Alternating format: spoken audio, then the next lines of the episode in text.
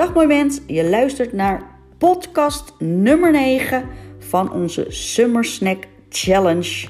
En de Summer Snack Challenge is 31 dagen lang elke dag een podcast die jou in actie zet om blijer te worden met jezelf en met jouw lijf.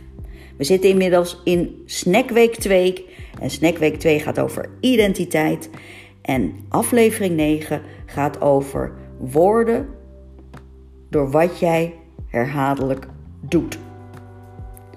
En we gaan in deze podcast uitleggen dat een automatisme niks anders is dan een herhaald gedrag en dat dat herhaald gedrag ooit in het verleden is gevormd omdat jij daar wat mee won. De vraag is: is dat nu nog steeds zo? Veel luisterplezier!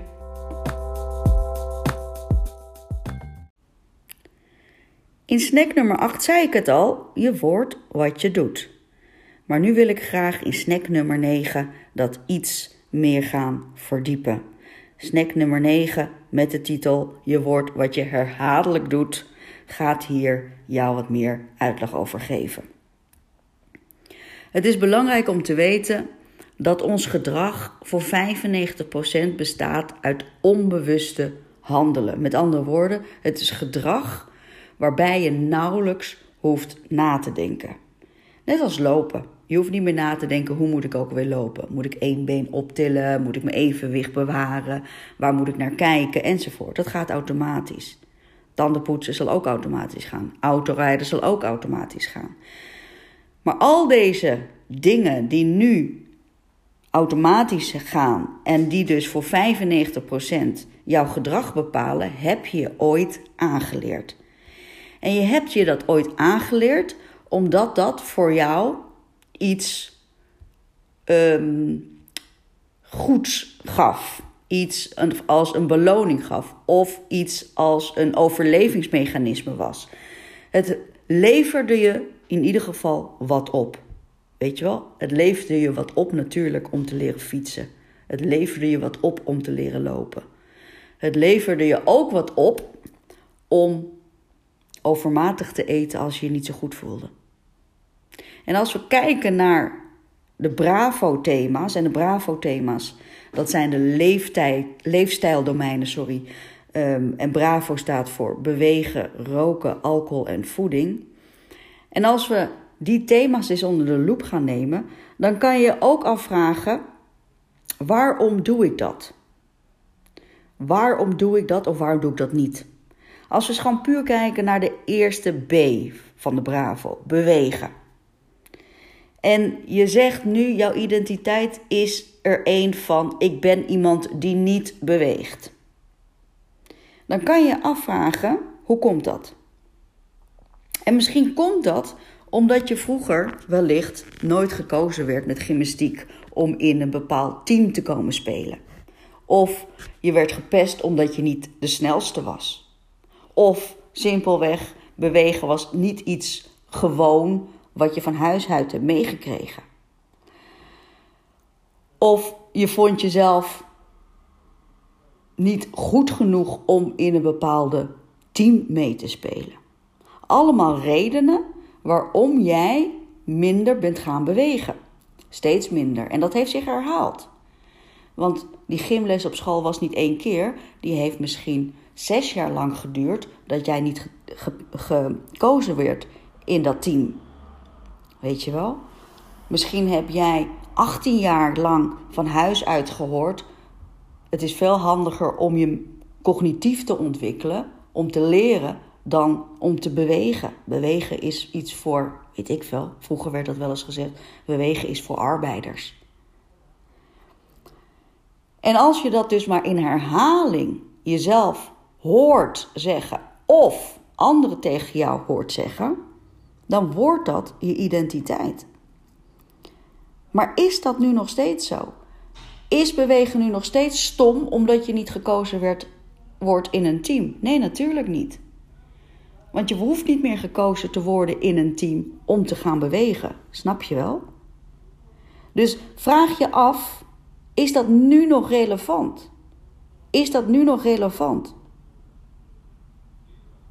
En, en vraag je dan af, wat doet dat met jou op emotioneel niveau? Als je jezelf afvraagt, hé, hey, die hekel aan bewegen, die is ontstaan omdat ik werd gepest met gymnastieklessen op school, maar die zijn nu niet meer relevant. Wat betekent bewegen dan echt voor mij? En dat betekent dus dat je echt daarna gaat kijken: hé, hey, wat is de relevantie nu van datgene wat ik mezelf altijd heb aangeleerd of is aangeleerd? En wat heeft bewegen nu voor zin als ik kijk naar de resultaten die ik wil behalen? En dan ga je natuurlijk, omdat je gaat onderzoeken dat wat je herhaaldelijk doet, of dat nog relevant is, en dat gaat koppelen aan of het relevant is wel voor je doelen die je gaat halen. Dan kom je natuurlijk uit bij die motivatieformule, waar we het in snack 1 over hebben gehad. Maar dan komt er een heel belangrijk ding, want iets wat je jezelf hebt aangeleerd en wat voor jou als de waarheid geldt, als identiteit geldt, is enorm lastig om om te vormen. En daar heb je wel degelijk een grote mate van zelfcontrole voor nodig, waar we het over gehad hebben in SNAC 5. En het is dus enorm belangrijk dat jij bij elke overtuiging eigenlijk opnieuw gaat onderzoeken of die relevant is voor jouw doelstelling en vervolgens daar opnieuw weer die motivatieformule op toepast. In het voorbeeld van bewegen kan je bijvoorbeeld zeggen cognitief, wat levert meer bewegen mij op? Meer bewegen levert mij op dat ik mij fitter voel, cognitief fitter voelen. Dat uitzicht doordat ik niet meer hijg als ik naar de tram moet rennen. En wat is dan de emotionele beleving? Dan voel ik me vrijer, dan ben ik trots op mezelf of whatever. Snap je wel? Dus bewegen kan uh, ervoor zorgen dat je meer verbrandt. Wat levert mij op? Meer verbrand in calorieën zorgt ervoor dat ik sneller afval. Wat levert mij op? Dat levert mij op dat ik tevreden ben over mezelf. Dat ik trots ben over mezelf. Enzovoort. Snap je wel? Dus bij elke automatische identiteit, of tenminste een identiteit die een automatisme is geworden, ga je opnieuw weer die motivatieformule toepassen. En als je dat hebt gedaan, ga je ook weer kijken naar het stukje vertrouwen. Weet je nog, motivatieformule, belang maal vertrouwen. En het vertrouwen is dus in, deze, in dit voorbeeld, hoeveel vertrouwen heb ik erop dat ik meer ga bewegen? En meer bewegen betekent voor mij dubbele punt. Hè? Maak dat ook concreet. En dan komt dat stuk zelfcontrole weer terug de hoek om kijken. Want hoe ga ik het doen? Hoe zorg ik ervoor dat ik niet terugval uh, in oud gedrag als ik het even moeilijk heb, als ik geen zin heb, als ik het druk heb, als ik stress heb, als ik pijn heb, enzovoort, enzovoort. Je zal versteld staan dat wanneer jij gaat onderzoeken wat jouw gedrag, hoe jouw gedrag is gevormd door herhaaldelijke herhaling, dat de oorsprong daarvan op dit moment niet meer de reden is. Maar dat dus door, de, het, door het automatisme een gewoonte is geworden. En een gewoonte is nu eenmaal moeilijk ja, om te vormen. En wat krijg je dan? Zo ben ik nu eenmaal. Ik ben nu eenmaal geen beweger. Ik heb nooit bewegen leuk gevonden. Nee, inderdaad, omdat je jezelf dat hebt aangeleerd. Snap je wel?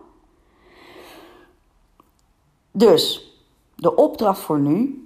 Kijk eens wat je nu wat nu een belemmering is in jouw actie. En onderzoek of dat is gevormd, deze overtuiging is gevormd door herhaaldelijk gedrag. En kijk vervolgens of het zinvol is om dit gedrag om te vormen. Aankomende dagen gaan we het hebben over jouw verleden, heden en toekomst en hoe jouw identiteit gevormd is en hoe je die kan omvormen. Dag!